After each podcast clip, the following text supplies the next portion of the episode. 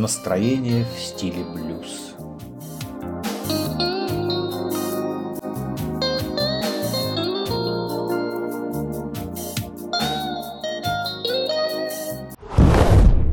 Как странно на наш нынешний взгляд говорят актеры в старых фильмах.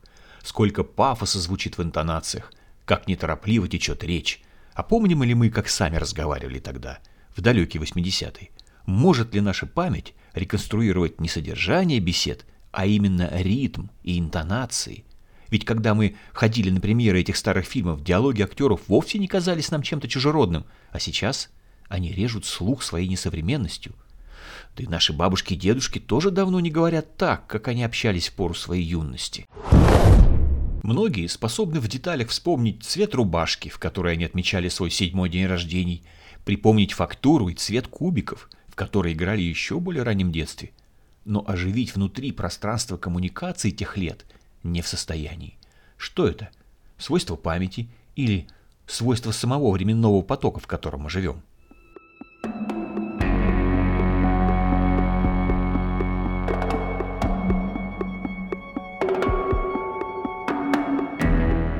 Время. Это не стрелки часов, это не череда рассветов и закатов, это не неожиданно появившиеся морщины под твоими глазами и не одышку всегда вроде спортивного отца.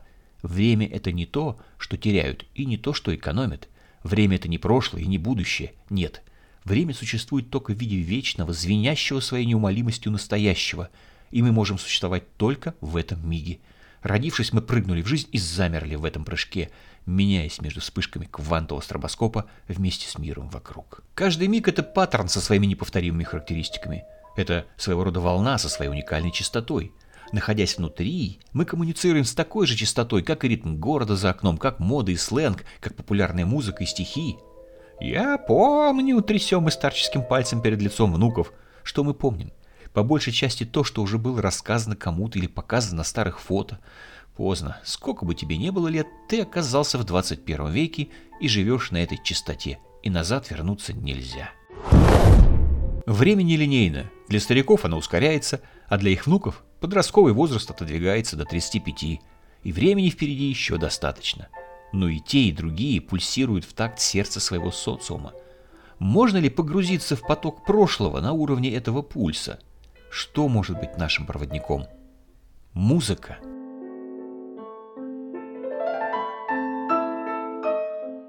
Как правило, студенческая музыка ассоциируется с КСП, авторской песней и частушками капустников. Биохим, где этого творчества было тоже в достатке, все же несколько отличался от других факультетов и институтов. Здесь не чурались настоящего рока, а иногда замахивались даже на рок-оперу. Они поймали меня на лестнице между вторым и третьим этажом. Трое немаленьких старшекурсников обступили меня со всех сторон. «Влип», — подумал я и приготовился к худшему. «А мы услышали, что ты на барабанах играешь». Длинный рыжий чувак по прозвищу Малыш взял меня за бугвицу и терпеливо ждал ответа откуда-то сверху. Он был меня на голову выше. «А, «Да, немного», — я с облегчением выдохнул. «Отлично!» — вперед выступил харизматичный бородач в штормовке. «Я тогда бас возьму, я, кстати, Олег, а вот это Паша», — указал он на третью массивную фигуру. «Собираемся завтра». Так год назад произошло мое знакомство с музыкантами нашего факультета — которые, сами того не ведая, своим творчеством создали вечный мост в эпоху нашей юности. И вот что я вам скажу. Каждый из них внутренне звучал особым образом. Душа каждого играла свою музыку, свой стиль. Пашка — это, несомненно, романс. Олег — баллада. Малыш — рок-н-ролл. Ну а я — тяжелый блюз. Когда, как следует из классического определения этого стиля, хорошему человеку плохо. Я болен и стар Мне снится зима В середине 80-х партийный контроль над музыкой ослаб. Вовсю гремели подпольные концерты високосного лета, машины времени, ДДТ и аквариума. Но и вполне официальным группам хотелось зажечь. Поэтому, отыграв с Юрием Антоновым его программу, вполне себе придворный Аракс приезжал в какой-нибудь заштатный ДК и там ураганил с репертуаром Deep Purple или Zeppelin.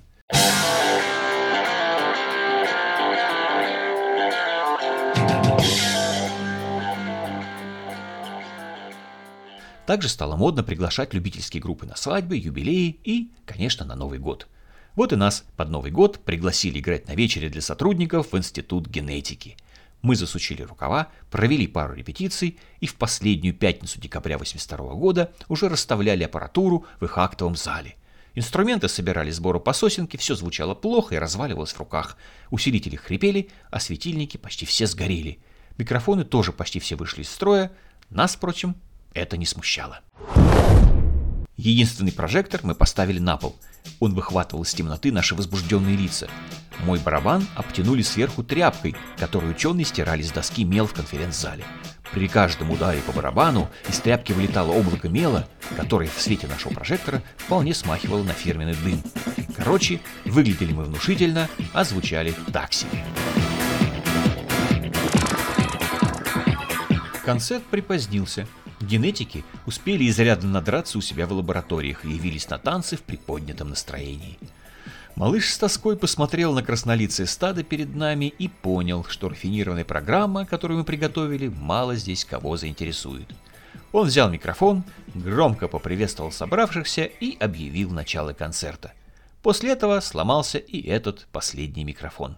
Славка не растерялся и прокричал в толпу, что сейчас их ждет незабываемый трек «Пожар в джунглях!» Мы переглянулись. Что будем делать? Вы просто с Олегом качайте ритм, а мы с Пашкой будем по очереди играть соло, махнул рукой он. Джунгли уже есть, давайте устроим им пожар. И мы устроили.